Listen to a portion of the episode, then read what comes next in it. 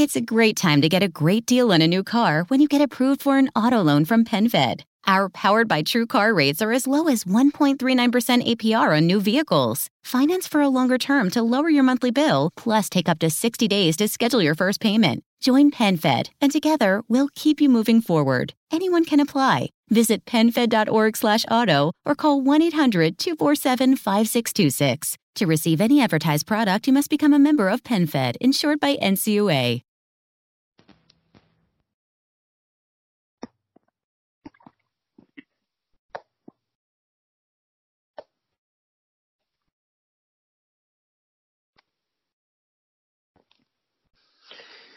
Hello and welcome to another edition of Aaron's Show, the podcast for blind persons where we talk about issues in the blindness community, our friends, and society. So today I've been really looking forward to recording today's episode. I've been talking to him for a while. Ladies and gentlemen, we want to introduce to you James. James, I believe, is from the UK, from England. And I believe that he has a really interesting story and a lot of interesting perspectives. I've been reading a lot of his posts in our social media groups, and it sounds like he has a lot of interesting things to say. James, welcome to Aaron's Show. How are you today? I'm doing well, thank you, Aaron. You flatter me too much. You turn my cheeks red with your flattery. Well, thank you. I was very impressed with several things that you said in our group where we met on Facebook. Can you remind us and tell us all about that? Because today you were telling me that you want to talk about situations versus circumstances.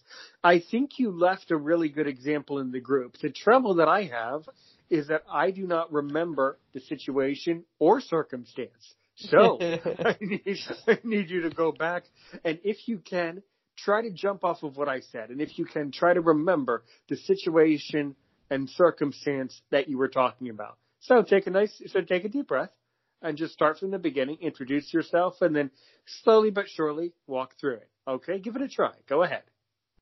Yeah, no problem. So a couple of years ago, I started working in the visual impaired communities, and while I was a kid and had a various level of eyesight impairment myself, I wasn't really in the blind, the true visual impairment community until a couple of years ago, so I kind of transitioned over, and it was that sort of, as my eyesight is a degenerative condition, I brought in some perspectives on things that other people didn't, and from that I started writing on a lot of the social media groups, as you mentioned, and I just kind of like posted my views on things, topics that came up in my day-to-day life, things and events that I would go into, circumstances that came up. And someone left a really good comment on one of the posts and was asking, you kind of always have this differentiation between situation and circumstance. And they actually asked me what I meant, and I think that was the post that came up.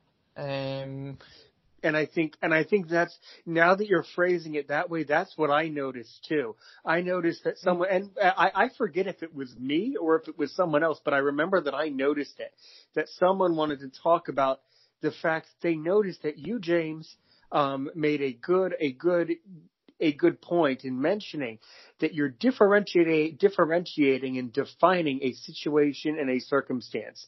Now, I can tell you right now that I am going to love this. And I'm going to really dig deep with you. We're really going to help break this down for our listeners. By the way, everybody, James, where are you from in England? What city? Would you like to tell us where you're from? So I was originally born and raised in Scotland, in Glasgow, and through family trips, family vacations, and family life, I ended up living in England in Manchester. I've been living there for a good 8-9 years now, so it's like you say, very, very much Anglicised. I don't know the correct terminology.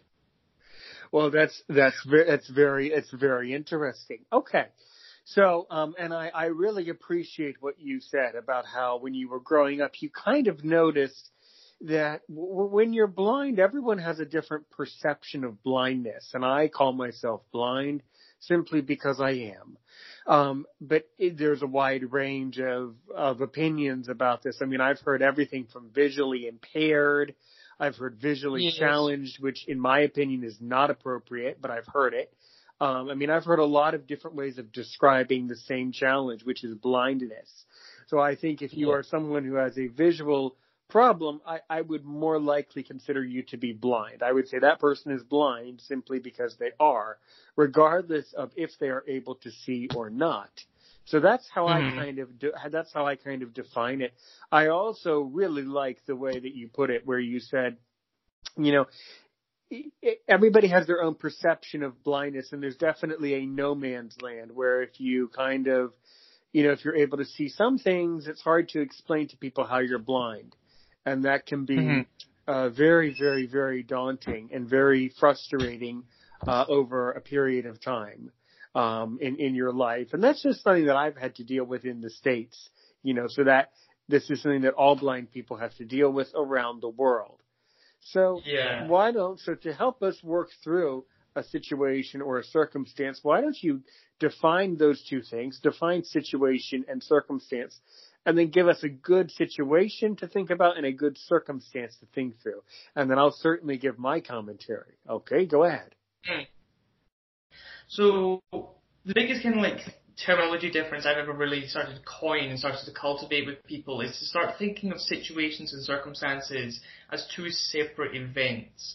So a situation is the full event. A situation is the larger picture, the going and doing something, the big act, such as going to the shops and getting something to eat, going to the cinema, eating out, that sort of thing. So that's a situation is much more the event. You know, if you look on Oxford English Dictionaries, for example, they're all talks about, you know, it's about how it's a situation is created from circumstances, and a situation is created from details, and a situation is a much bigger build-up of a much more complicated interlinking system. Whereas circumstances, on the other hand, are much more, I suppose, chance would be the best way to put it. You don't really have a control over them. They're much more randomized. So they're the things that... Oh. someone yelling out else in the house. No problem. So circumstance that I always kind of say is kind of like the random chance. So you're going down to the shops, that's your situation, but bumping into someone that you didn't see, or running into a friend, or forgetting something when you were doing shopping, that's the circumstance. You know, it's something that's an actual interaction rather than the bigger event. And the post, I've actually got it here, if you would like me to have a read of it. Go. Yes, please do that. And please also, I need you to move your chair closer to your computer and try to put your face a little bit closer to the microphone, please. And yes, go ahead and read the post if you found it there. Go. Yeah, that's no problem. So the post that you and I interacted over was, I do kind of, much as yourself, you do a blog and a podcast. I do these fields, these little posts that I put up every other day, try and, as I said, kind of keep people interactive and such. And this was all about rationalising the situation and reading from the screen here. So today I had a thought about thinking. Most of you know I'm an advocate for doing mindfulness, that the mindset that you approach a situation with, that you maintain through a difficult circumstance and it develop after the event, after the event has ended, is incredibly important. That's pretty easy to do, or a lot of people so they think, in a good moment. When we think things are easy, it's not that difficult to look at a situation, look at ourselves and go, well done, old chap, you did that good. We don't often think things are, you know, when we're doing something difficult or something that's less than stellar. That is where we need to focus our attention. Rationalising a situation, good and bad, is as important because it's how we grow and develop. Actions stem from behaviour. Behaviour stems from how we feel, and how we feel stems from our mindset. And that's one of the big things that I always talk about. The way that you approach a situation and how you think will often guide your overall enjoyment of the situation, of overall events. If you're going to a wedding and you approach it with the same mindset you would approach a funeral, you're not going to enjoy yourself. Whereas if you approach a wedding with the idea that you're going to, you know, enjoy it, you're going to make the most of it. Absolute brilliance. Everybody there. Absolute brilliance. You're 100% right. Well, of course, you're 100% right. And just for the podcast's sake, and to be slightly sarcastic, I don't know. With, you know, I don't know. It kind of, with the wedding example, it kind of depends on the couple, and it kind of depends on your opinion of the couple. Yeah, I suppose that's very true. So, you know, and some of these marriages these days in the United States don't last very long. The divorce rate's out of control. So sometimes you do go to a wedding thinking, but you're absolutely right. Sometimes you can go to a wedding thinking, oh, geez, this isn't going to work, or oh no. Of course, it's a generalized statement. You're 100% correct, James. Mm-hmm. Yes, please keep going. Yes. So it's that idea of, like, when we feel bad, we tend to wish to forget about it. We want to move on, pretend it never happened, and that's kind of a bad idea. I mean, honestly, it's really bad because we learn from our mistakes and not just from our successes. That idea of, you know, in a victory you can learn one thing, but from a defeat you learn 1,000 things, is very true. Because what we learn, what we did wrong, and what we can avoid in similarity. Yet, when we refuse to recognise what we did wrong, or what was hard, and what was hurt us, then we'll never be able to develop. And that's that whole idea of, you know, my advice, I suppose. My advice would be that don't force yourself to take on the hardest thoughts and the toughest moments, and the harshest decisions. Start small, build up, and, you know, cultivate the skill.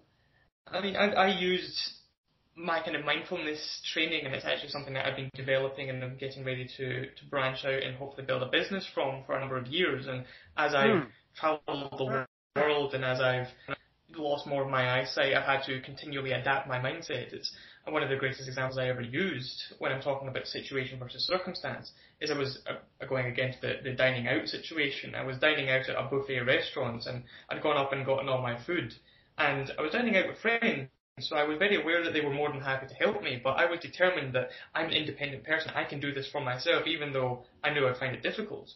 So I went up and got the food, and as most people will know from a buffet-style restaurant, it's blaring lights on the food and then very dim seating. So I'd lost all of my night vision, which I have very little of to begin with, and looking at all these bright lights and this fancy food. I turned around and started bumping into things, eventually colliding with a waiter who was coming over to help me, because there was just that building anger and frustration in myself that I can't even do this for myself.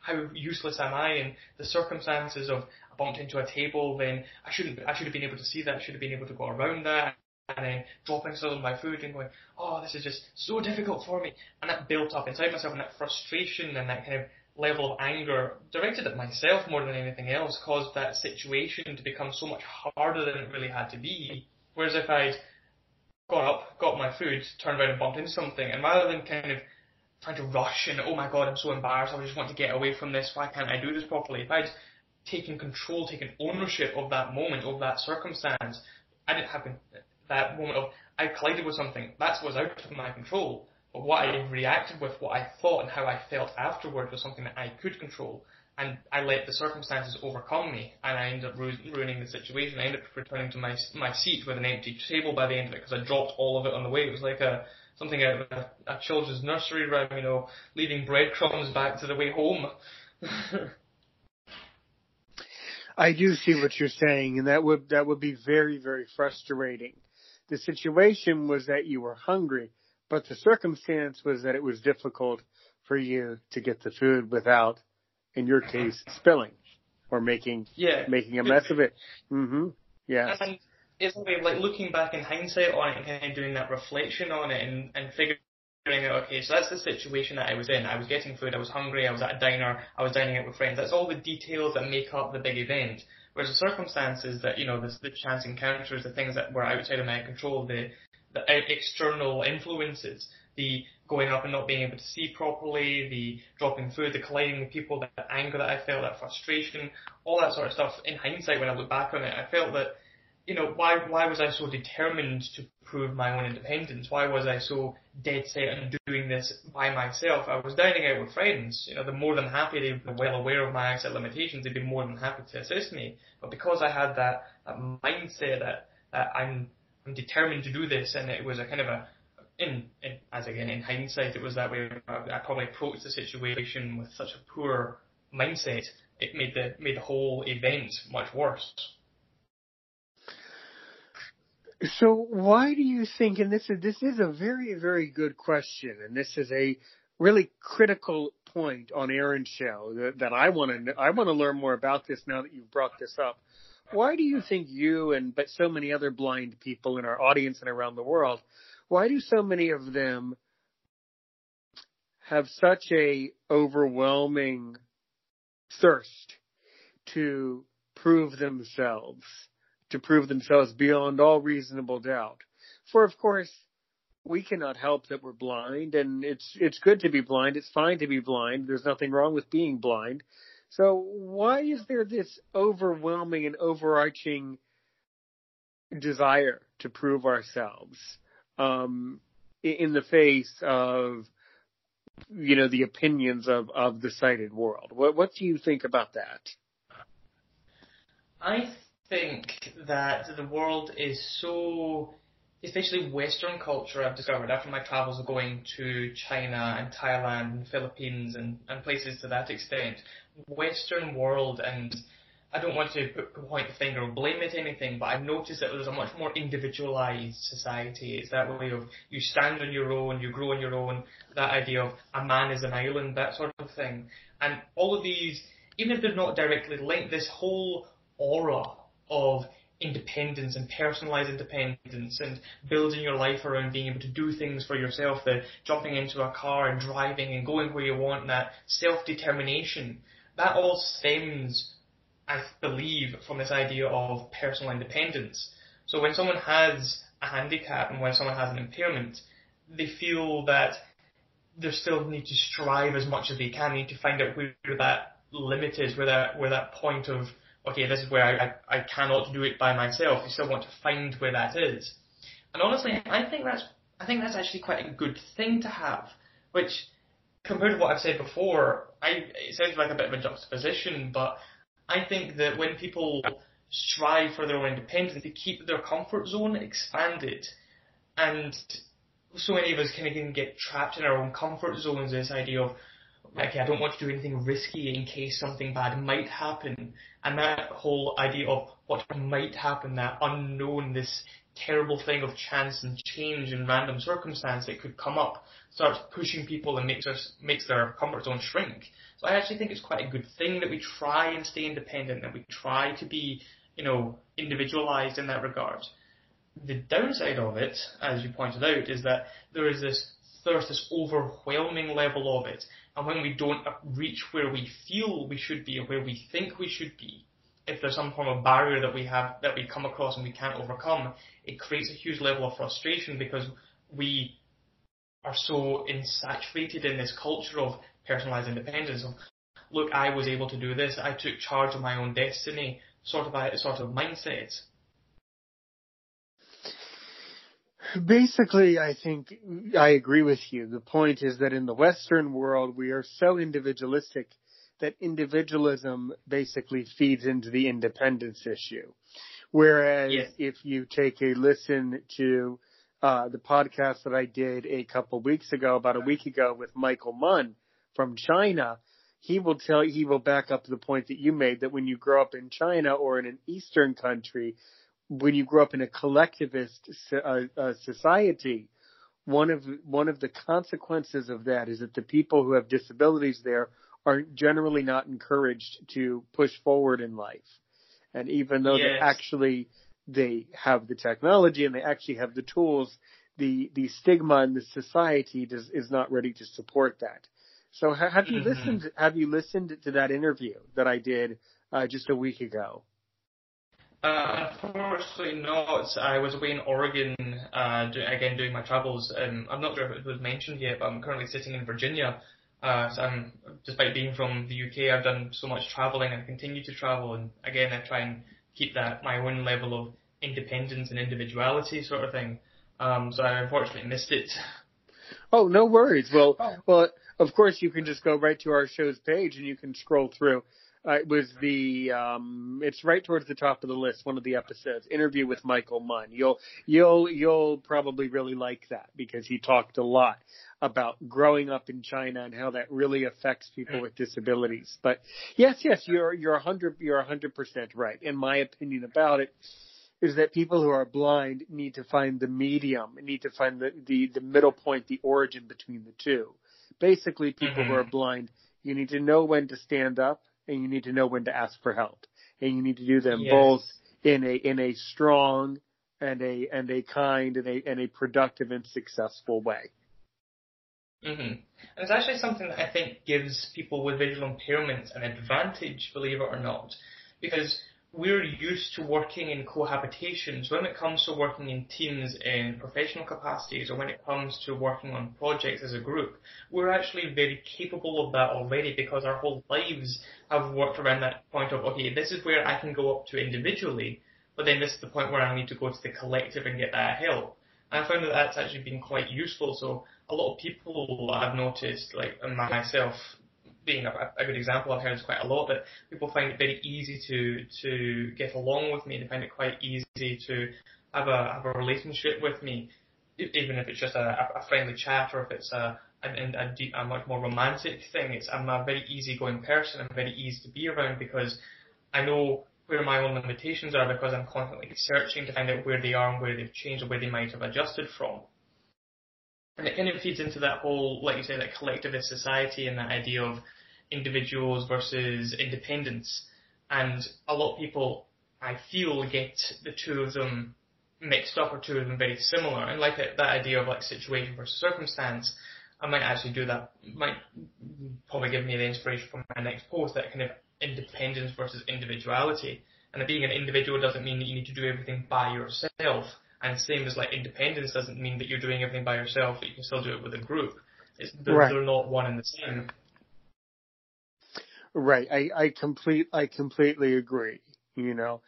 And, you know, so now that you're here in the States, maybe let's meander into another topic, which is, so tell us about what you think of Oregon and what you did out there in the West, and then tell us, if you want, what you're doing in Virginia and what your perceptions are of life here in the States.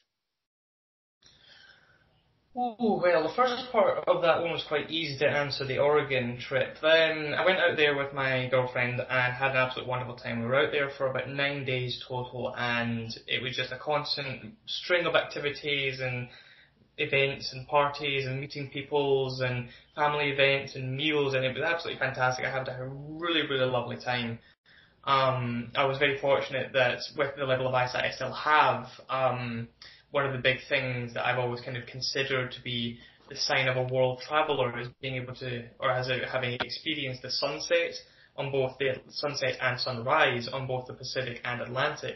So I'd seen the sun rise on the Pacific in Shanghai and seen it set in Liverpool on the Atlantic. And then from New York and North Carolina and Florida even, I've been able to see it rise on the Atlantic, but I'd yet to see it set on the Pacific. So that was one of my big things that I wanted to check off, my kind of bucket list thing, in that way of someone like me who had aspirations of maybe seeing 5 or 6 different countries, have now gone and travelled quite literally around the world. I've seen the sun rise and set in some of the largest locations on the earth. I thought it was a really big achievement for me. The other lovely thing that we did was we went out for a meal, and it was a meal that was kind of embedded into the cliffside, and it looked out over the bay, like a natural bay, not a marina. And from there you could see in the distance whales diving to eat, and their spouts lighting up, and the reflection of the water as it glinted off of the tips of waves, and the sun as it started to move towards the horizon. That's when we packed up and moved down to the beach, so we could stand there and have it, when it touched the horizon, we would be there right at its lowest point. So that was incredible. The other thing that I really enjoyed about it was seeing my partner's family. I'm from quite a small family. You know, I've got one immediate brother, one blood kin, and 2 stepsisters. So, you know, I'm quite a family-oriented person, or at least in my mind I am. I do care very much for my family.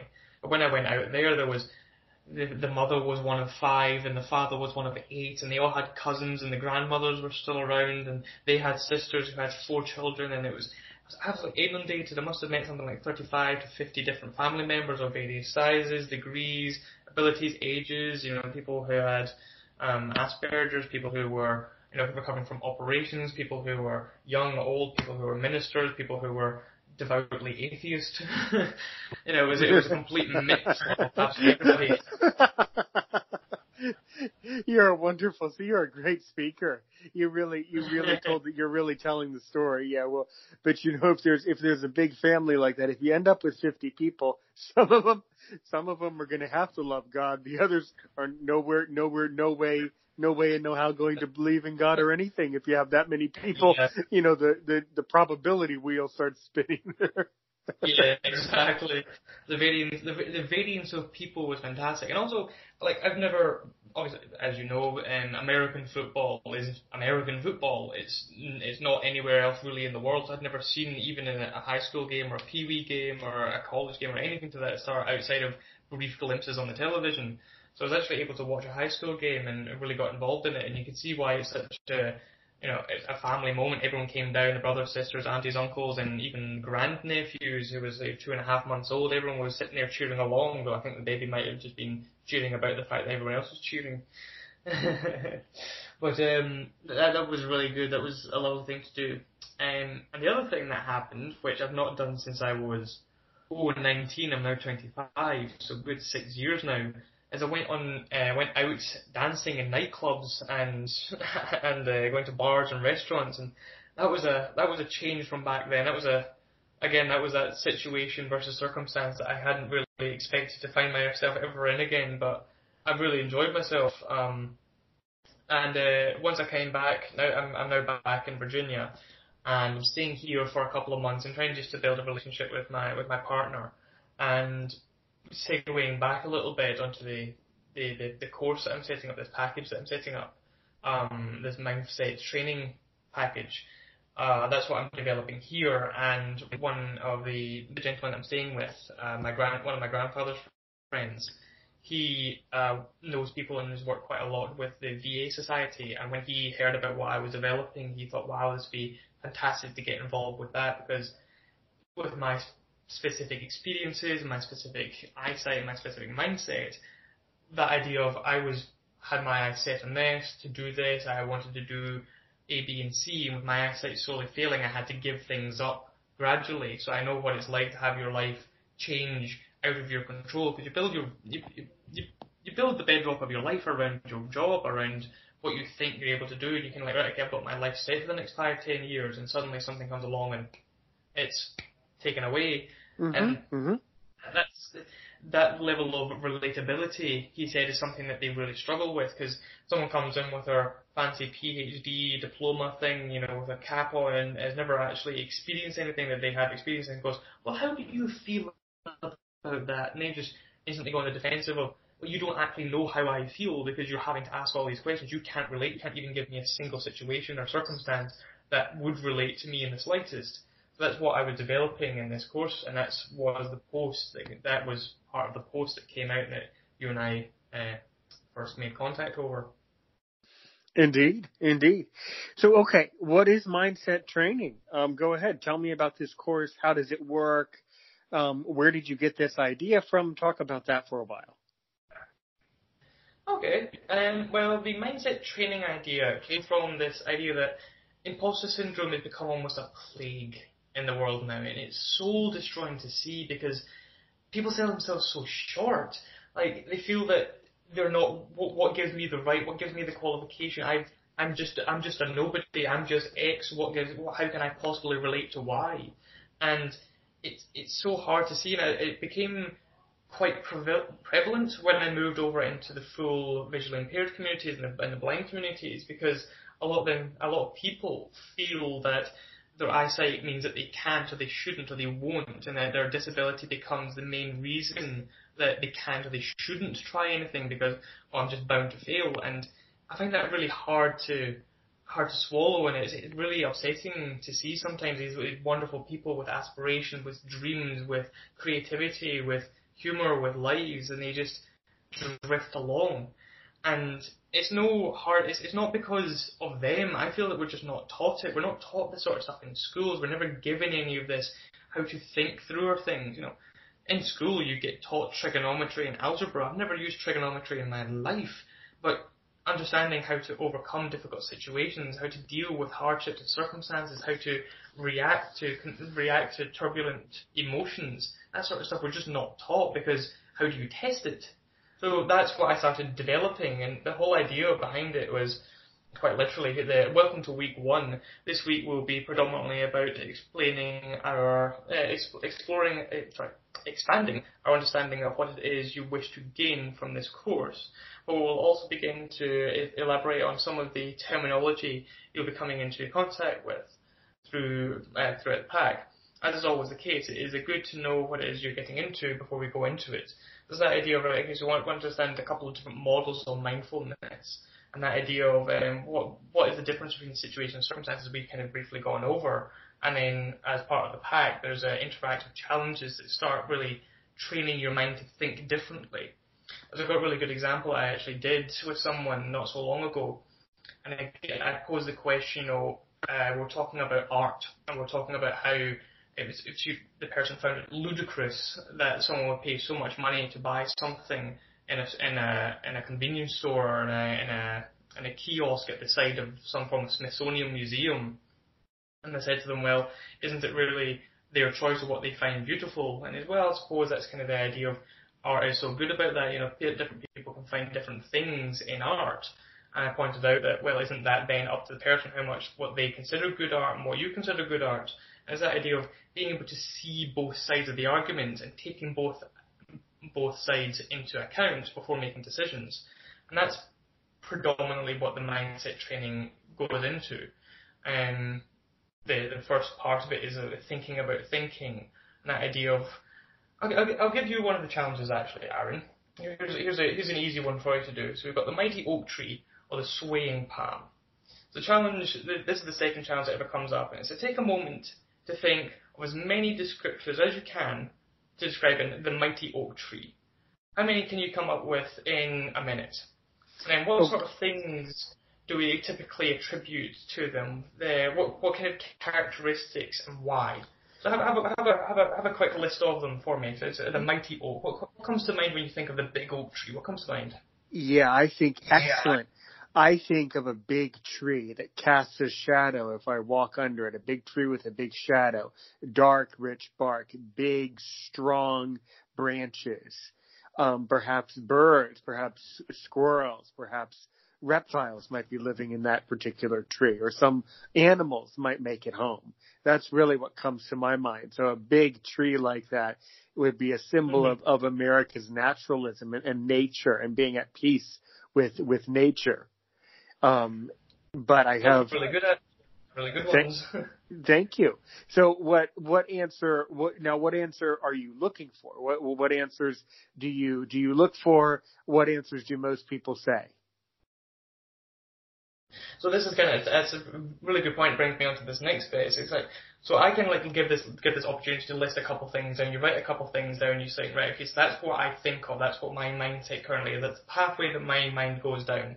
So why do we attribute these sorts of characteristics to these things? What is it that we identify with? What is it that the parable we're exploring to come up with, and how do these descriptors come about? And then what is it that we want? What is it that we want to see in an object is more often the things that come about. And the initial question still remains: what is a good mindset? And a simple answer is that there isn't one. Rather, there are many mindsets that are useful for different situations.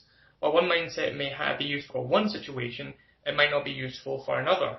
So the key then is to have an adaptive mindset, a flexible one. And that's the whole idea of what the mighty oak versus the palm tree. The palm tree is kind of really, really, really cool. Really fascinating. So by having a conversation with someone, you're able to basically create kind of, in my mind, you're able to create an equation that helps to relax their mind and helps to kind of bend their mind around. Think about it. That helps to flex their mind, flex their mental muscle, I guess. Exactly.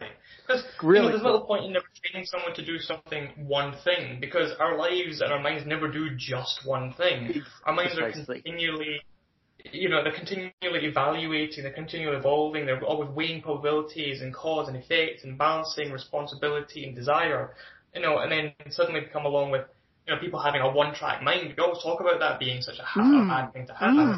And yet, whenever I'm really liking your material, because this is already helping me, because I will tell you that I consider myself, in my opinion, I relate to being an Aspie. I consider myself to be someone who is extremely mildly autistic and on the Asperger's spectrum.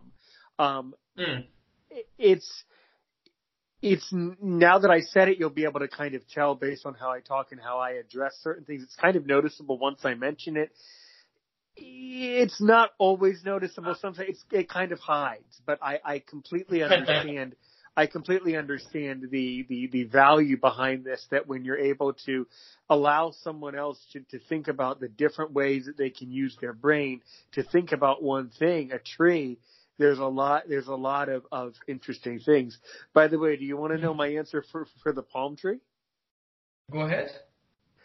So for the palm tree, the swaying palm tree, there's one word, only one word that I would write down for you. If I was your student in this class, I would write down utopia. The idea of the utopian beach, I'm imagining, the coconuts in the shade. And the association is that if you're living on an island, you're living on the historically famous and ancient and mythical island of Utopus. I'm sure you know, James, and for our listeners who do not know, Utopus is a mythical society. It could have existed, who knows? Probably did, who knows? It's a mythical society that lived, I guess, thousands of years ago. And the people were really utopian. They lived on an island called Utopus. So that's where we get the word utopia from. And the association is that if you think of a palm tree, you think of being either one of two things. Either you're very corrupt and you're fleeing from your country and your family, or you're very old and successful, and you're still done with your country and family, and you're ready to retire on an island. Pretty much. So, but for me, the one that I felt better about, I guess, the one that I relate to more was the mighty oak tree, though, because it's a much more relatable issue. It relates to my love for animals and nature. Mm-hmm. So although I wish I was living on a place like Utopus in a way, I'm kind of glad I'm not, because that can actually get really boring really quickly. It's interesting. I've been to that region before. I've seen palm trees. It's interesting, but you would not necessarily want to live in places like that your entire life. So I'm already really liking this philosophy class that you basically want to develop, and I can totally see how it would help a lot of people. Definitely would help people with disabilities, people with Asperger's, people with a lot of different with a lot of different situations, and then the other group of people have a lot of different circumstances. So it would probably help a lot of those people. But, so how are you going to go about marketing this course?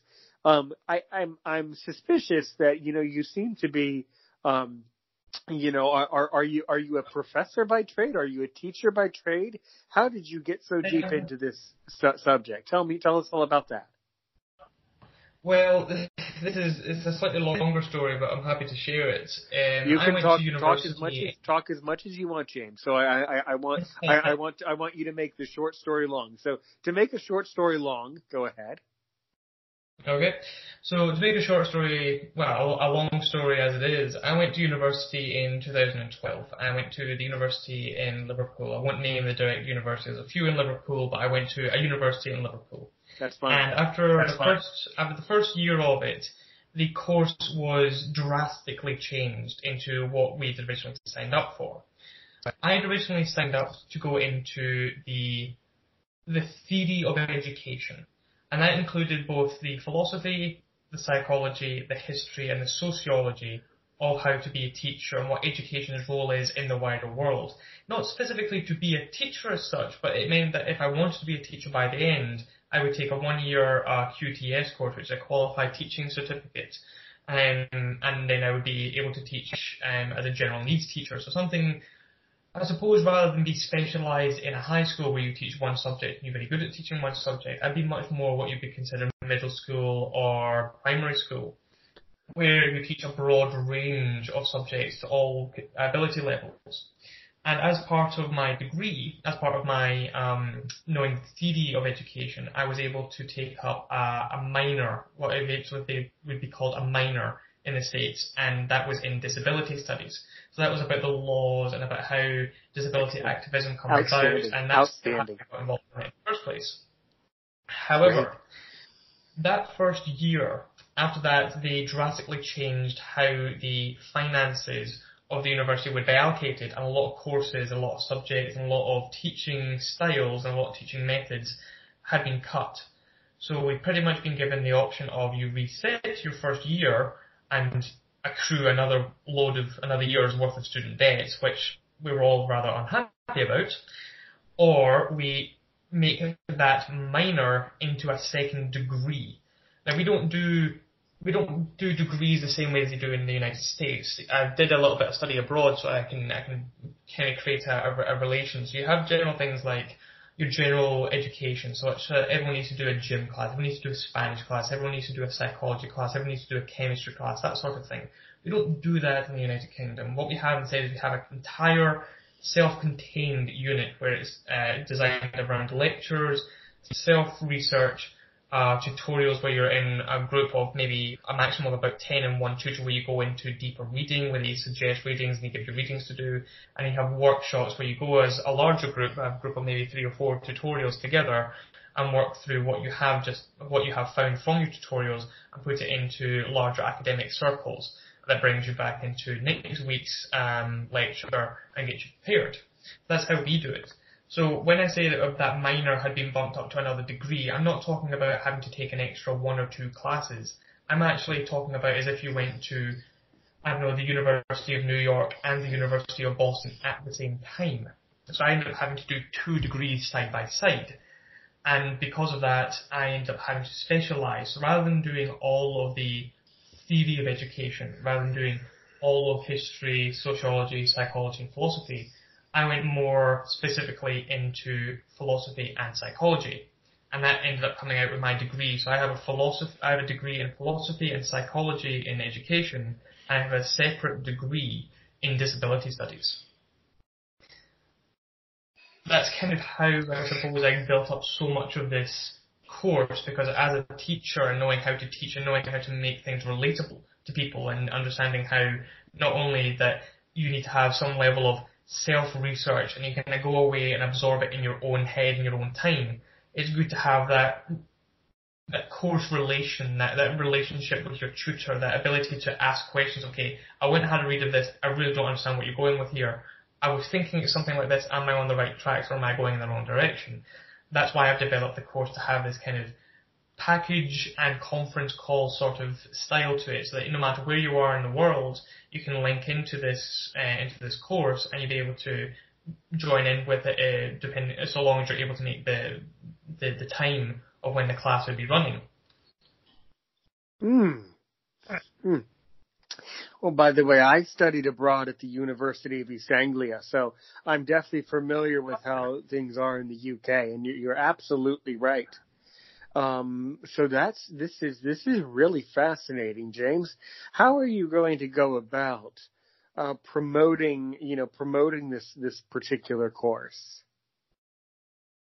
Well, one of the big things is, ironically, actually, what we started talking about and what we got together about was it's kind of marketing that idea of what is the difference between situation and circumstance, and that idea of the literal definition direction of a situation is a manner of being situated, location or position with reference to environment. So that's kind of a bit vague. So I simplify that down to the situation of the house allowed for a beautiful view, or a place or locality, condition, case, plight, he is in a desperate situation, the state of affairs, combination of circumstances, the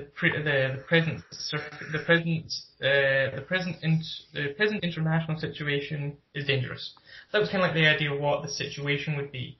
And then circumstance is a condition, a detail, part, or an attribute in respect to time, place, manner, event, etc.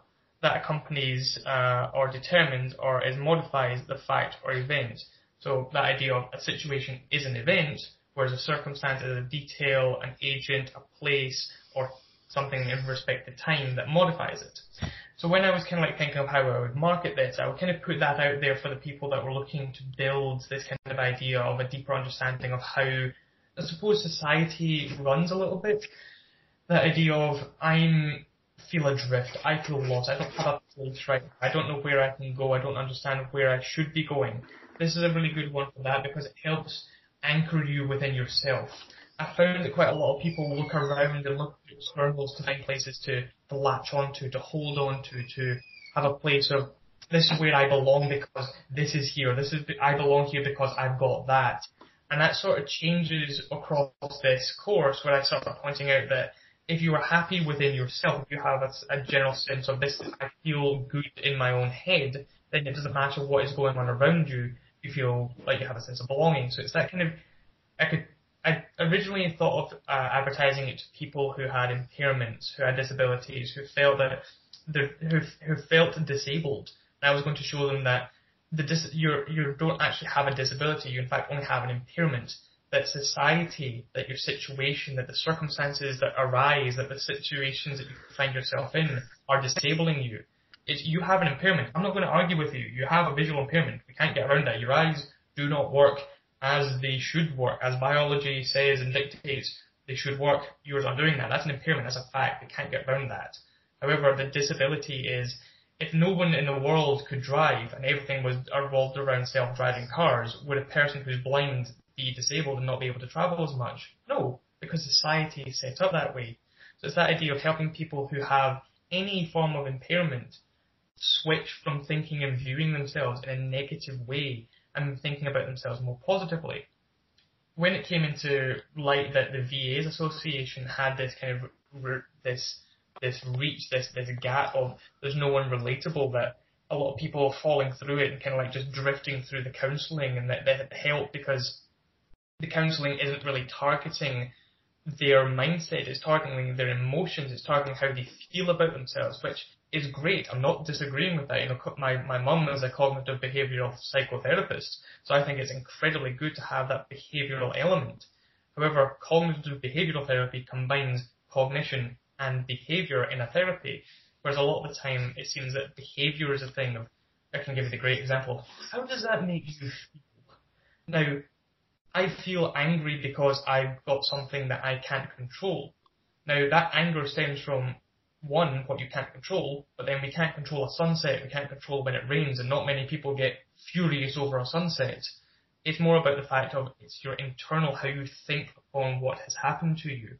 And that's where I believe I'm going to be able to make a difference and be able to help people. I agree.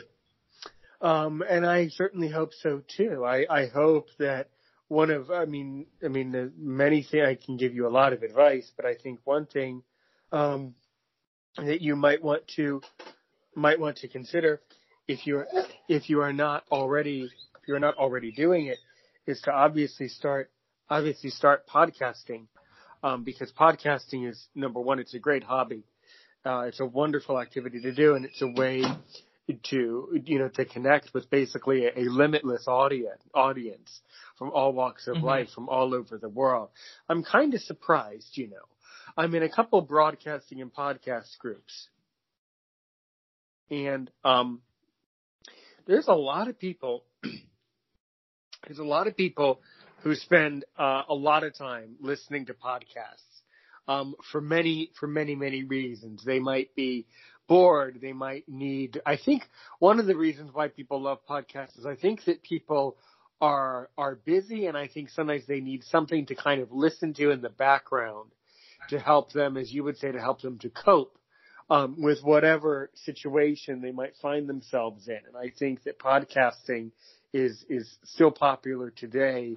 Podcasts have been going on, as far as I'm concerned, James, since probably the 1990s or even the upper 1980s. But until very recently, podcasting has not been something that everyone can participate in. Until only a couple years ago did certain apps like Anchor and Skype really get good enough and user friendly enough where everybody can participate and have their own way and their own influence. And I think that's, the really, really fascinating part. So when I publish our show, it's going to go out to, several major broadcasting groups and several groups on Facebook with it's going to go out to about 5,000 people, when you think about it. It's not a concern.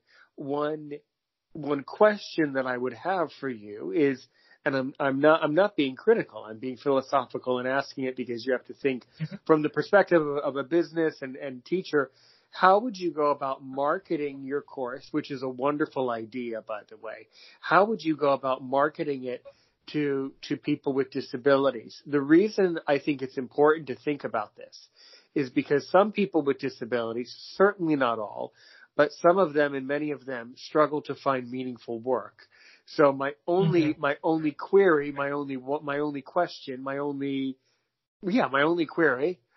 be, how would someone who perhaps, for circumstances that are out of their control, how would they go about, really about paying for your course and getting involved in the course, even if they could not pay?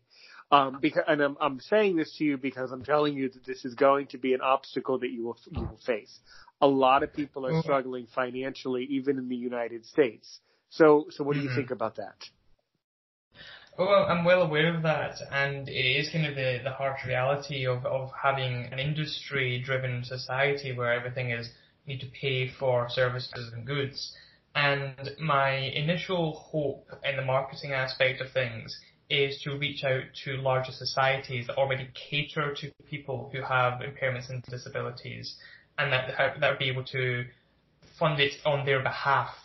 So, for example, the VA's Association is why I've latched on so well to that, is because there are people there that are in need of help, and it is already a community, it's already a group, it's already an establishment that a lot of people can get involved with, and once they hear about it, the news will spread. On a more individualized level, I'm not entirely sure, to be completely fair. It was one thing that I have been thinking about on. One of the big things that I've been looking into is that I did a subsidiary diploma in public speaking not so long ago, and one of the big things that they did was they did a gradual payment method that you pay for the course as you went along, and that way, so you can pay for this part of the course, and if you don't feel like it's going well, then you can obviously drop out and you can get your money back. Whereas this one, my course has been designed to be completed in it's got 4 individualized weeks, so that you need to complete week 1 before you can complete week 2, and that's just simply because we're building upon things that you learn in each week. So someone could come along and say, I'm not able to pay the full amount in one go. Is there a way we can split this out? And we will go more than certainly. So the first payment comes in, we'll come into week 1's class, and then the next week, I'm not able to make it this week, but I'll be able to make it next week. Great, no problem. We'll go into that then. Because I'll be running this, continually across a year. So there's that idea of it's flexible enough to fit people's needs, or at least I'm going to try and make it that way to be flexible enough to meet people's needs. So that if a person can afford one week and not the next week, they could do that. They can buy and purchase what they feel they want to learn it, and and learn at their own pace. Because that's one of the big things and that's one of the big reasons I'm not a teacher, is that I hate this farmed for your intelligence sort of atmosphere that's been generated around teaching. You give the crop, which is the children, the least amount of nourishment possible to save on funds. You've only got one teacher doing everything possible to teach these kids and make sure they grow properly. At the end of the year, they get harvested, and the ones that don't make the cut are dropped into some form of remedial or lesser ability, whereas actually more than often than not, it's the fact of they just need being taught in a different way. So that's why I want to make this a much more individualized experience. Sure, it will be done in groups. The conference calls are going to have to be done in groups because I'm only one person, and until I get other staff and I get other people involved, I won't be able to do that sort of thing. But the idea is that being able to have the course and be able to read it at your own rate, being able to understand it and assimilate the information, and then come to the conference call when you feel you're ready, and then move on to the next week when you feel that you're ready, and only when you feel that you're ready, and paying only for what you need. That's the idea that I've got behind it. Really? So thank you for the question. Really? Yeah, that's really outstanding. That could work. But oftentimes with the way that the industries are set up these days, they don't really want people to pay as they go, because then the companies feel they lose out, they lose more that way, you know. So, I mean, it would be nice if it worked out that way, but I'm that for that I do not know. Sorry, the what? Sneezed. Bless you. No worries. No, that happens to me all the time. Bless you. I was wondering what that was. This is all really, really, really, really fascinating stuff, and I really appreciate the analogy that you drew between, you know, the teacher is the farmer and the children are the crops. You know, that is true. And I will tell you that, in my opinion, I think that the United States really needs to improve the education system for children, not just for universities, but for children as a whole. There's a lot of holes in that Swiss cheese. There's a lot of problems that need to be filled in, I think. Yeah. Well, I mean, I don't want to be too negative on things, because I only had a limited experience. I came and studied abroad for 6 months, but when I came in my second year of university across to a university in New York, I was pushed into the master's level classes to get the same equivalent education standard, which shows that there's a couple of years discrepancy between the two. And then I still felt like it was quite easy. You know, I was 20... I think it might be 19, or I think it was 19 at the time, maybe it's 19, soon to be turning 20 by the time I left, and I'm sitting in a room full of 24 and 25-year-old adults, and they're sitting there raising their hand because, yes, teacher, pick me, I know the answer. That felt very much like going back to high school. I hadn't done that for about 4 years at that point. Yeah. And they run, and that's how it is. And what you picked up on was that the maturity of the university students in the United States is incredibly low and childish, because that's how people are. And unfortunately, what happens is the K-12 education system in the States is there's just so many problems that by the time you get to college, to the uni, as you call it, but in the States, university, people are really not able to function very well yet at that age. So that's why they acted like that, and I'm sure that was very annoying for you. But yeah, people in the United States will grow up very, very slowly.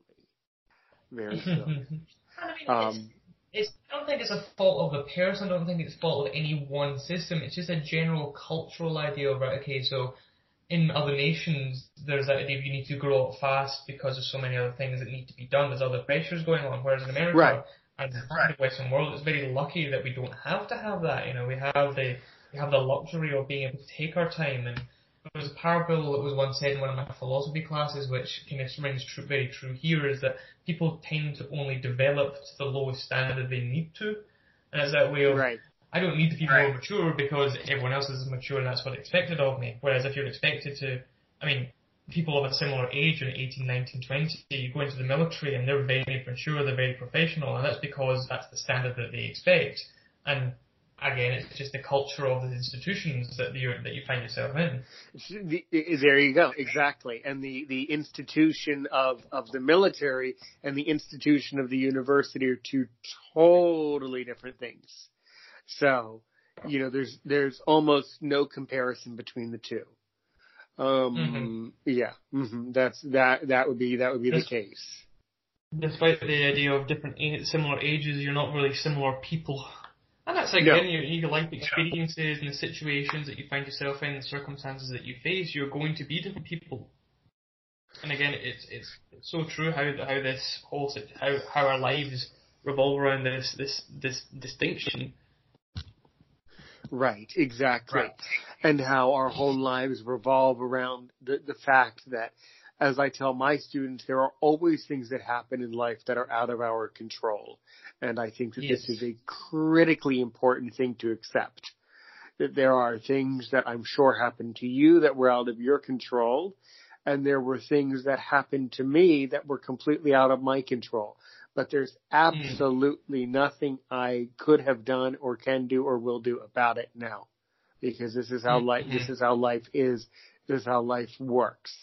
So yeah. Mm-hmm. Well, there's a saying in the world that says there's only two things that you can control. It's how you think. It's how you act to other people, and how you react to how other people act towards you. And I think that's really true. 100% accurate. At the end of the day, you can't. How other person is going to think, how they're going to behave, how they're going to feel. All you can do is how I feel and how I hold myself is one thing, and how the person, how other people's actions interact with me. Right. In America, we say it in a similar move. We say the only person I can control is me, so I better be my best.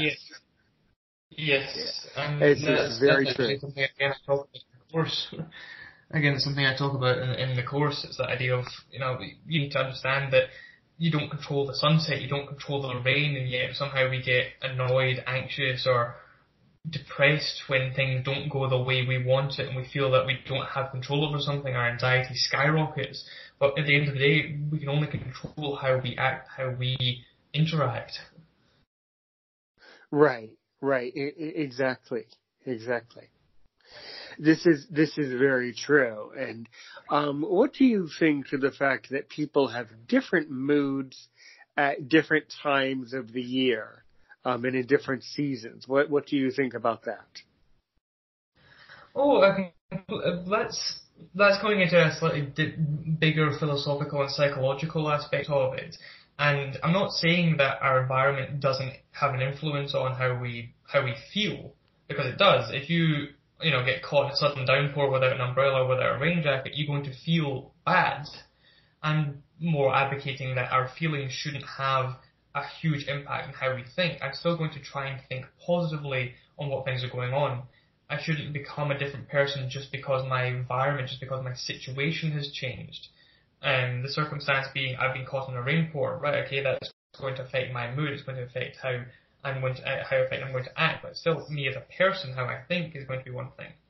On a slightly more, medical level, I suppose, and the psychology of things is that people feel better when they're comfortable, and why I find it very strange that you have testing at winter time when kids are freezing, and then in the summertime when they're too hot.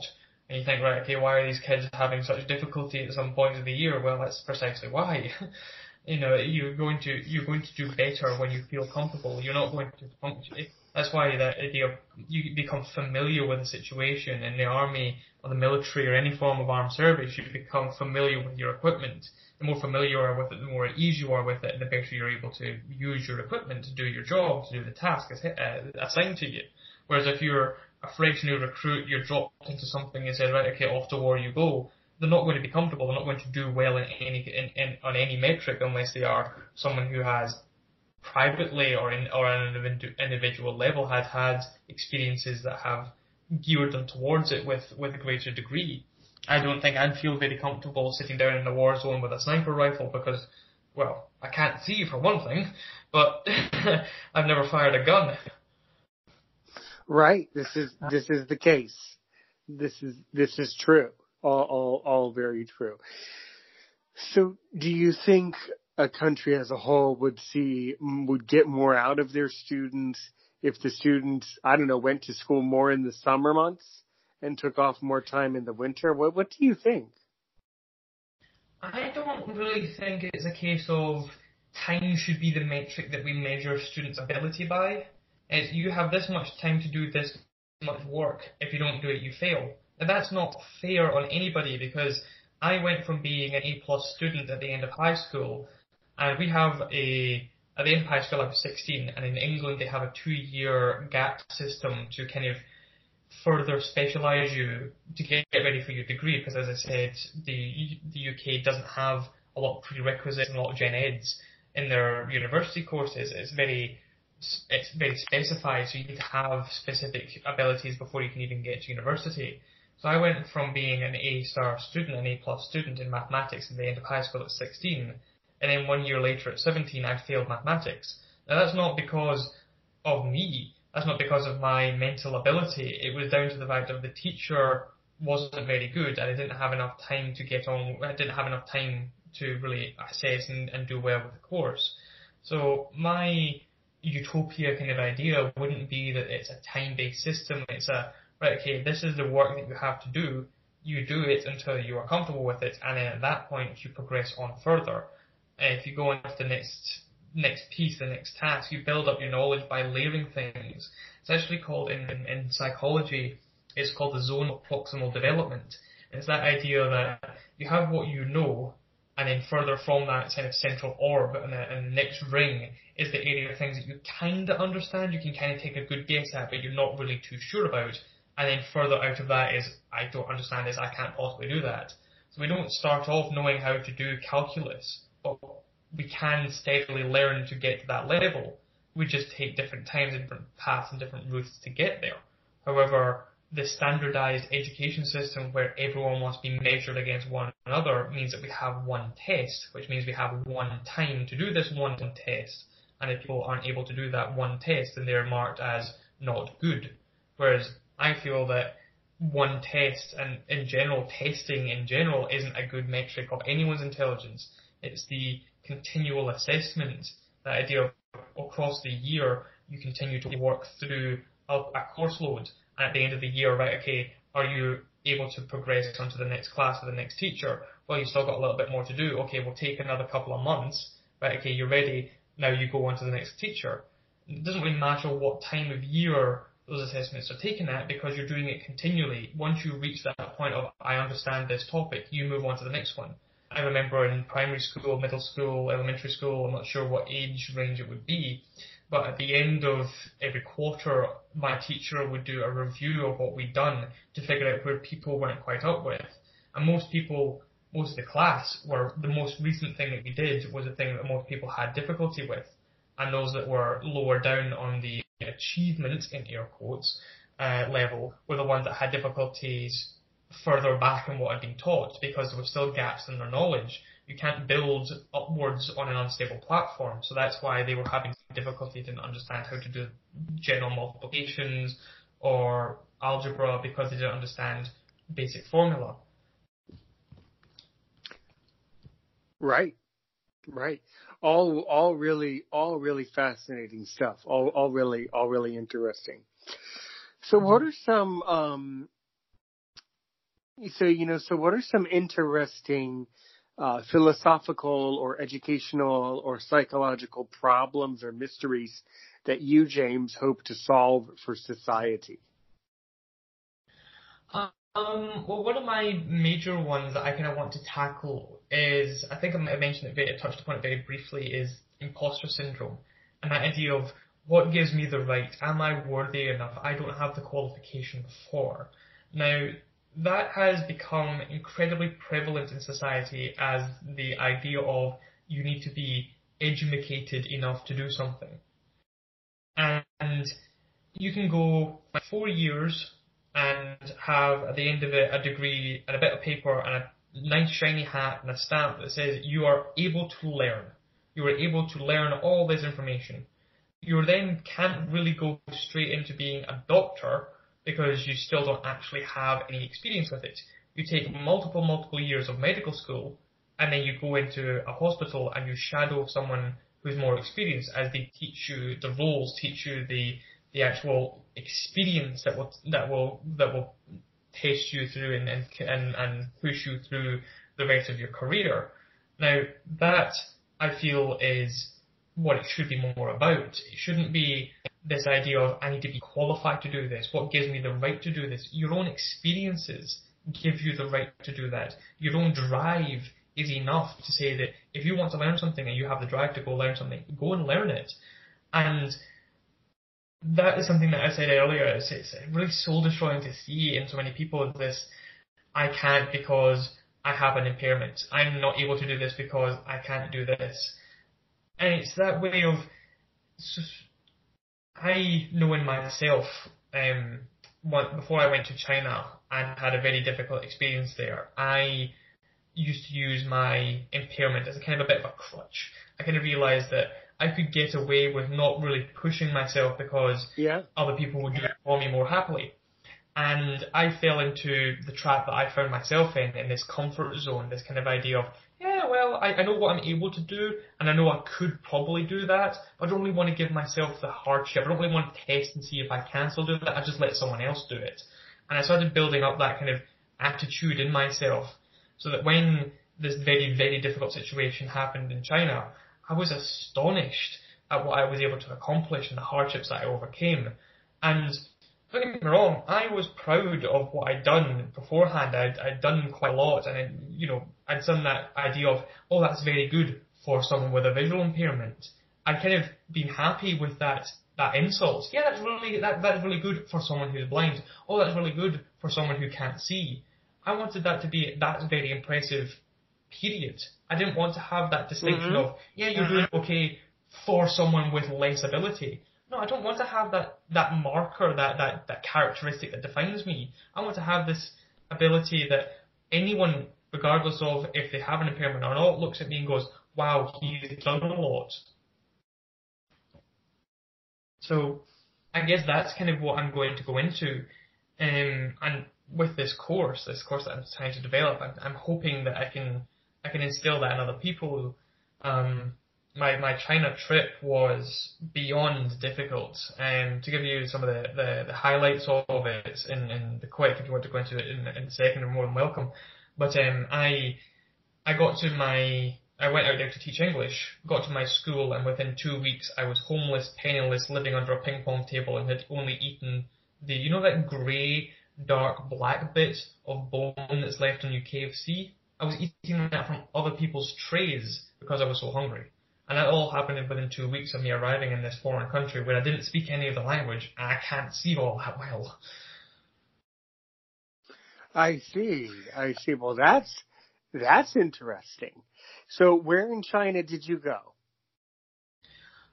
So I went to the province of Hunan, to the Hengyang, which is the city. The province is kind of like the central province, the central state of China. And I arrived there and, as I said, quite literally, things fell apart from the get-go. I arrived in Shanghai for my connecting internal flight and my suitcase didn't turn up. And that was kind of like the first of the small woes that was kind of like rock me and slowly developed me into this incredible hardship where I was fighting and struggling for my life. By the end of the month, or the month and a bit that I was out there, eventually managed to get home, and my cousin who lived in London, because I managed to get a flight to London, it's the cheapest one I could get, picked me up from the airport and took me back to their house. I slept for about 24 hours, and in the meantime that cousin had called up my mother and said, I'm just going to make sure he eats because he's lost quite a bit of weight. Now, I'm not particularly fat to begin with. I'm a skinny string bean of a person. I'm 6'2" and weigh 145 pounds. So I'm quite skinny and quite slight. A lot of my weight comes from, gym exercises and muscle mass. I didn't have a lot of fatty reserves. So when I came back and I look at the pictures of myself back then, you can see ribs, you can see my spine down my back poking through my skin. Now, I'd lost a lot of weight. That's amazing. That's really, really interesting.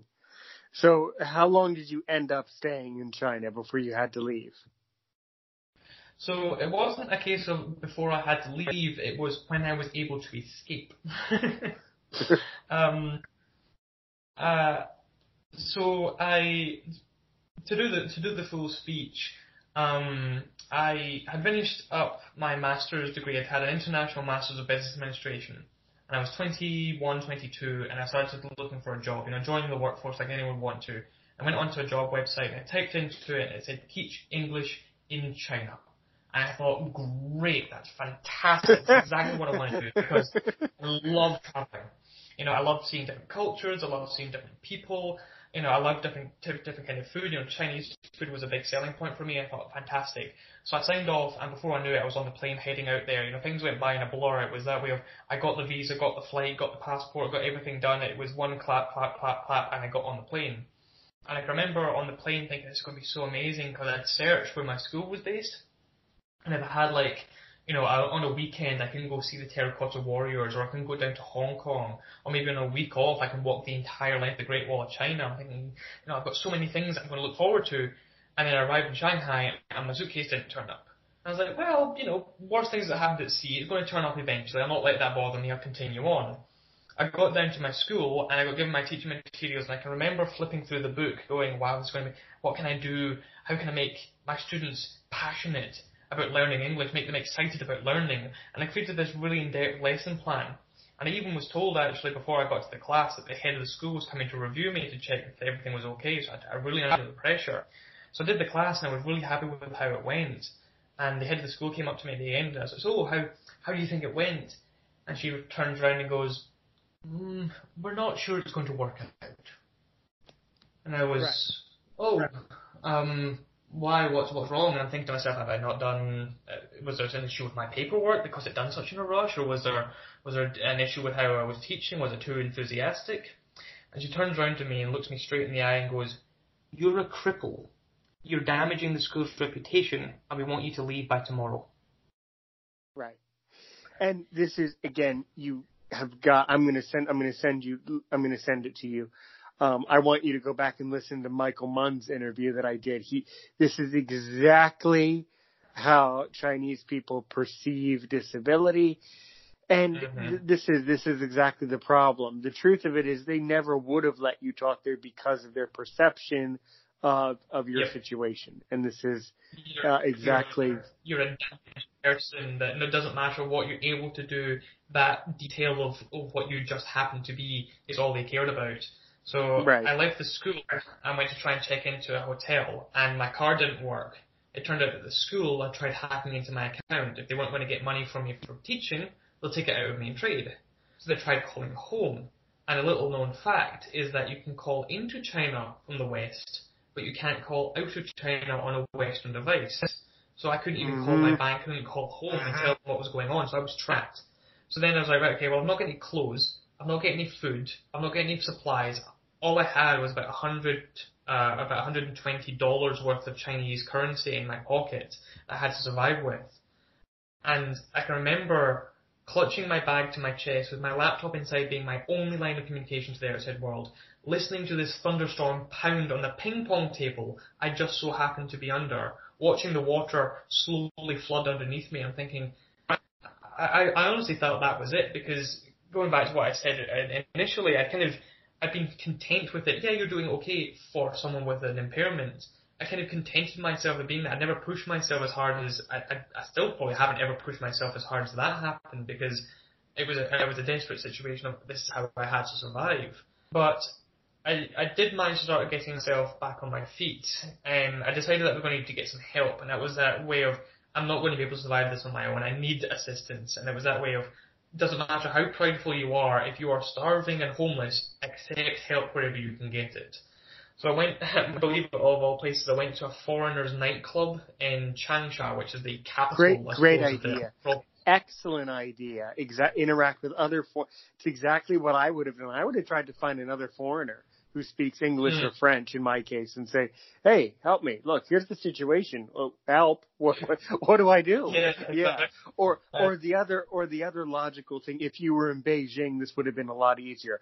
If it had been me, I would have just left the school right that second, and I would have just gone over to the American embassy and said, look, I'm blind. Please help me get back to the States. I can't stay here even one more second. Just put me on the next flight out of here. That's, you could have or should have just probably just gone to the British embassy and said, look, I'm from Scotland. I'm from the UK. I need to get back. I need to get back home. And they would have helped you for sure. Yeah. That there is the simple answer to the very complicated question of there was not an embassy in that province. Right, but I mean, was there no? I understand. The ambassador usually lives in the capital of the country, but oftentimes large countries and powerful countries have consulates all over large countries. I'm sure there was a British consulate somewhere that you could have gone to, right? There was, and the closest one was in Hong Kong. As I said, I could take a high-speed train and get to Hong Kong in about 3 hours, but I had no money. I couldn't afford to get there. I couldn't walk. You know, these trains go at 400 kilometers per hour. I couldn't walk all that way. I needed to find a way to survive in the meantime. And I had a work visa, so I figured out, okay, well, I can get a job. Things have gone bad. I got myself situated in the hostel, but some of the foreigners said, right, okay, well, help you find a place. They put me up for a couple of days. They put me in touch with people who can get me a job, and I could still salvage what had gone on. And people, maybe not a Chinese school, but a foreign-run institution. So I went to one of these places and I gave them my information, and I'm not particularly good at reading body language. And this person looked worried. So all I could think to myself was, oh God, what now? So they typed in all my information, left the room, and about 30 minutes later they came back and gave me a train ticket to Hong Kong and said, here's a ticket to Hong Kong. The police are coming for you, be on that train.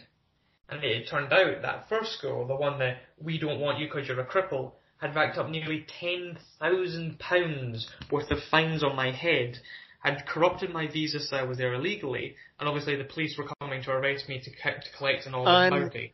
Unbelievable. You know, I never knew that with Aaron's show we can also tell the truth about what's happening to people all over the world. Unacceptable.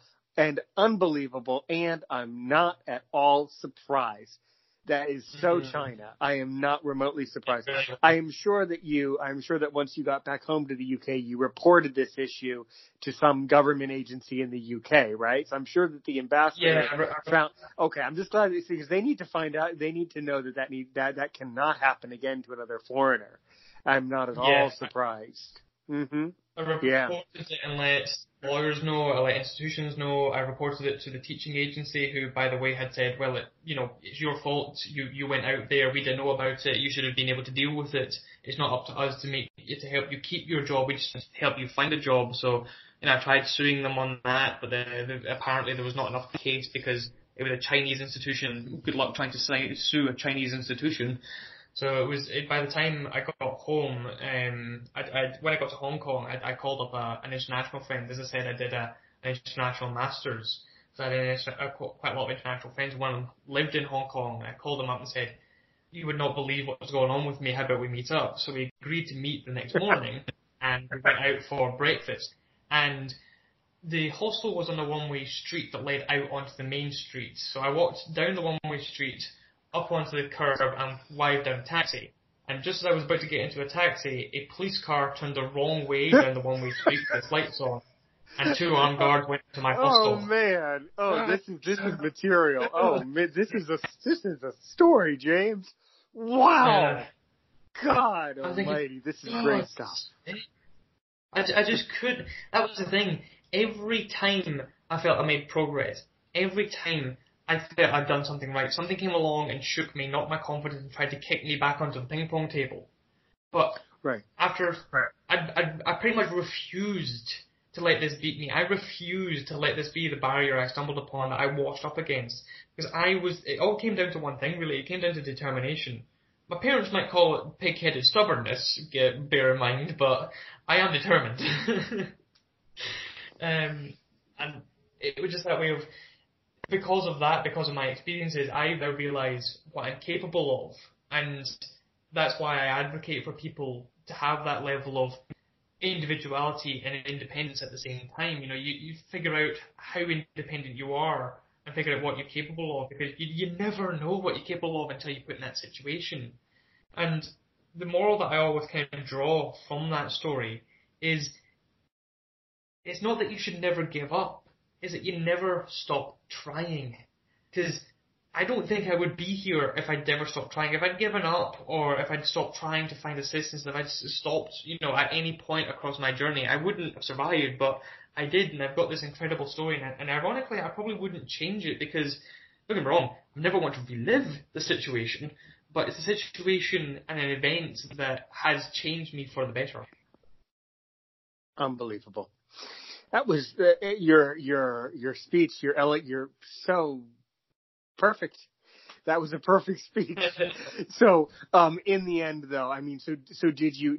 I certainly hope. I appreciate every word that you've told me today, and every word that you told about that fascinating and disturbing and not at all surprising story about China.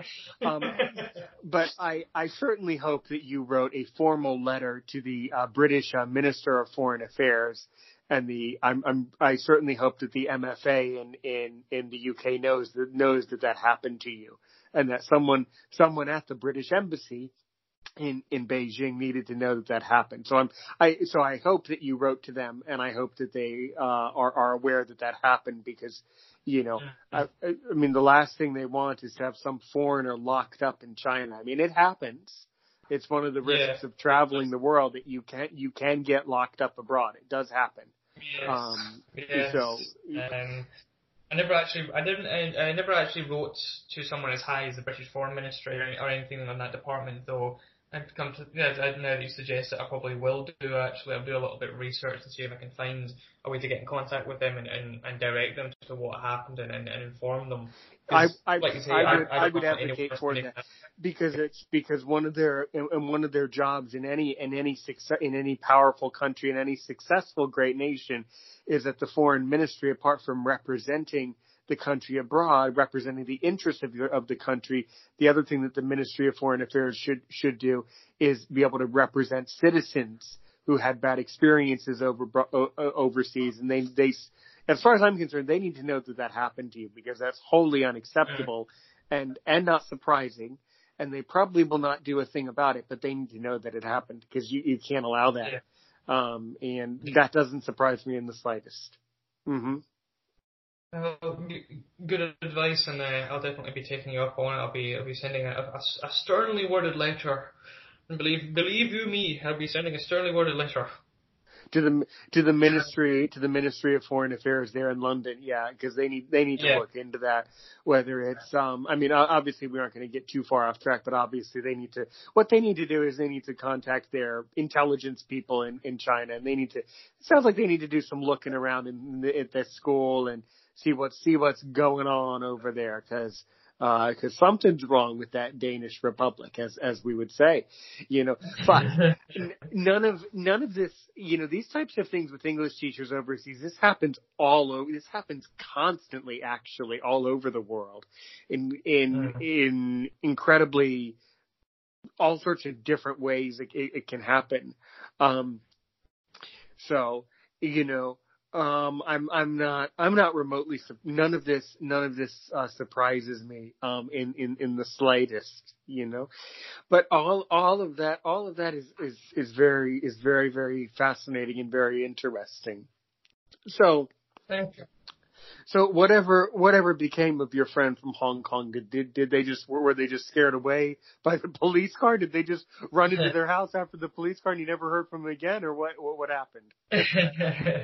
No, I was jumping in the taxi to go and meet them at another location, which they didn't see that, but. After we kind of had our breakfast, and I informed them of what went on, they were like, "Oh my God, I can't believe that's happened." You know, you may well know the difficulty that Hong Kong is having with mainland China. And I've been hearing it. You know, I don't have a vested interest in it, but I've been hearing a lot about that. Yeah. Mm-hmm. Mm. So it was that idea of, well, the friend, you know, was stunned by it, and I'm not really sure what has gone on since then for her. But we've stayed relatively in contact. We exchange messages from time to time, just to catch up and see what things have developed. But by the time I only stayed there for a day, we went up Mount Victoria, one of the kind of national parks of Hong Kong. which thank goodness for it, because I'm fed up of tasting the fumes in the air. If you ever hear stories about China not being polluted, they are lying in the most extreme of ways. I'm in Shanghai. Yeah, right. China is one of the world's most disgustingly polluted countries ever. So to say that it's not polluted is inaccurate. Yeah, China is a grossly, as you saw, is a grossly corrupt country and a grossly polluted country. Mm-hmm. It was something that I found out very interesting after I came back from China. And with the top 10 most polluting countries, such as India, Canada, America, Iran, such and such, if you add up the top 9 of the world's most polluting countries, they don't reach how much China pollutes. Yeah. China pollutes more than the other top 10 combined.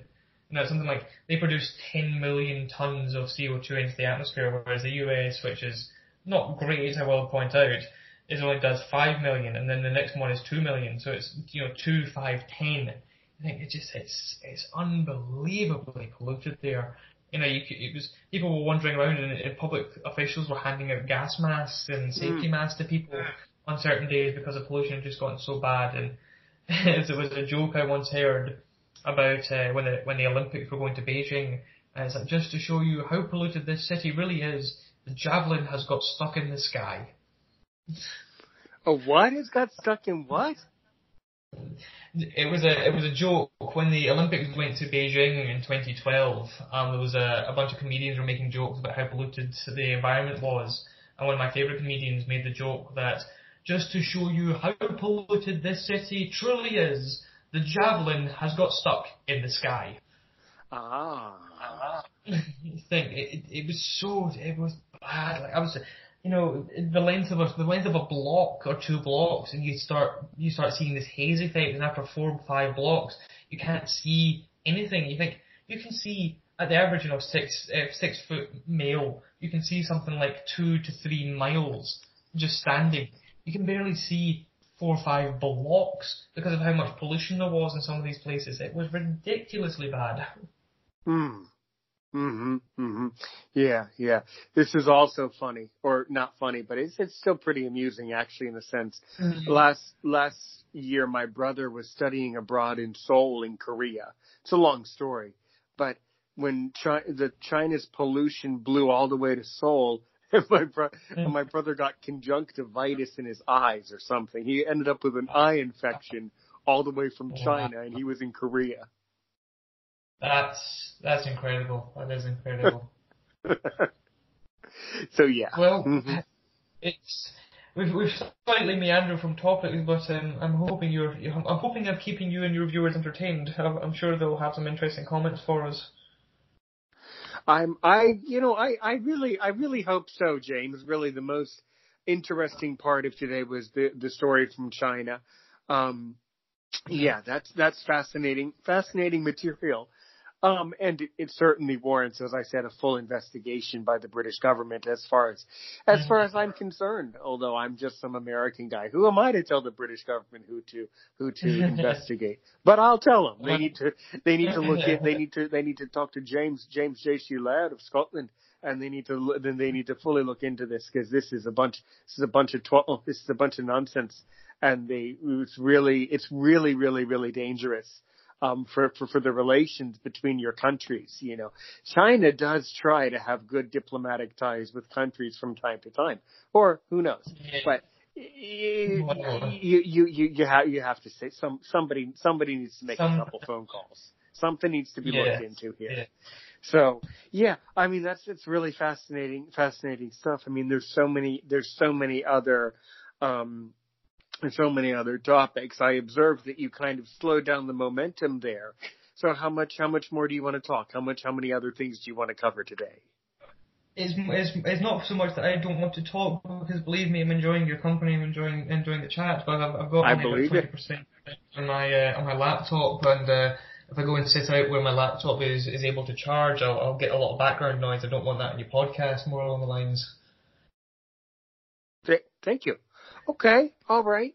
Well, James, So if a, and I'm going to be sending out a link to my Facebook page, but you know, what if someone is listening to this show and they want to get in touch with you about your course, your mindset course, and, or they just want to reach out to you, James, how could they do that? Go ahead. Give yourself a commercial. Give yourself a plug. Well, I have a few kind of major outlets. One of them is my Patreon page, which is, www.patreon.com/JCTheContinuer, all one word, JCTheContinuer. And alternatively, if you want to get in touch with me through Facebook, another way to do that would be through, again, facebook.com/JCTheContinuer.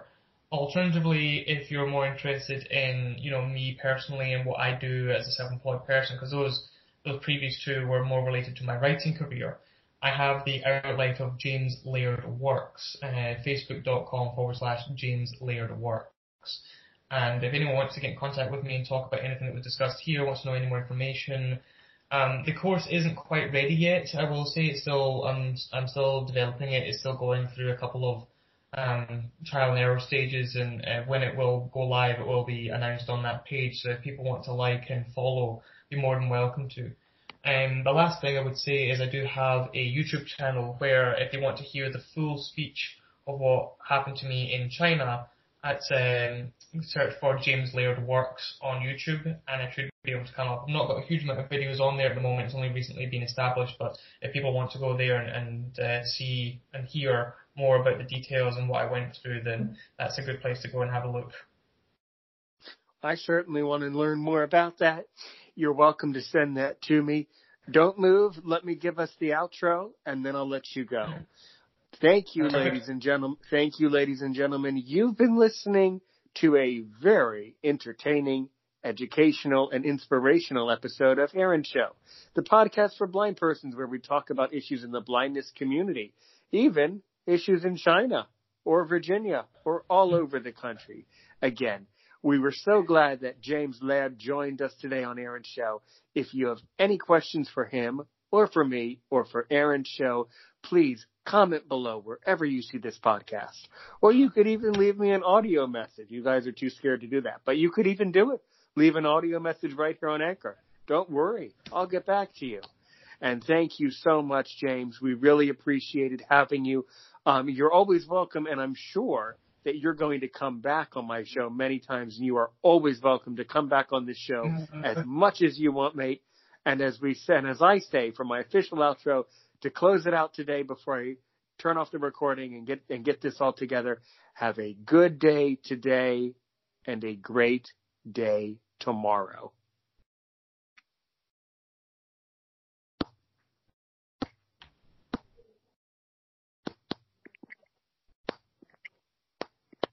A little flexibility can go a long way. By refinancing your new or used auto loan with PenFed, you can lower your monthly payments for more flexibility in your budget.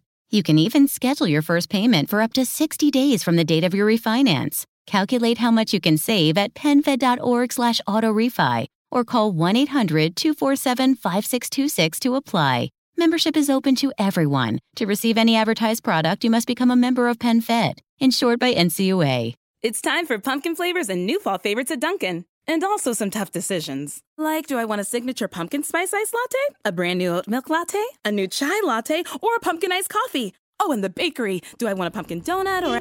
there are other people behind you in this drive-thru. Oh, I'll just take it all. Okay. It's all the cozy you crave at Dunkin'. Pumpkin favorites and new fall additions, like new creamy without the dairy oat milk lattes and the signature pumpkin spice iced latte, plus more. America runs on Dunkin'. Price and participation may vary. Limited time offer.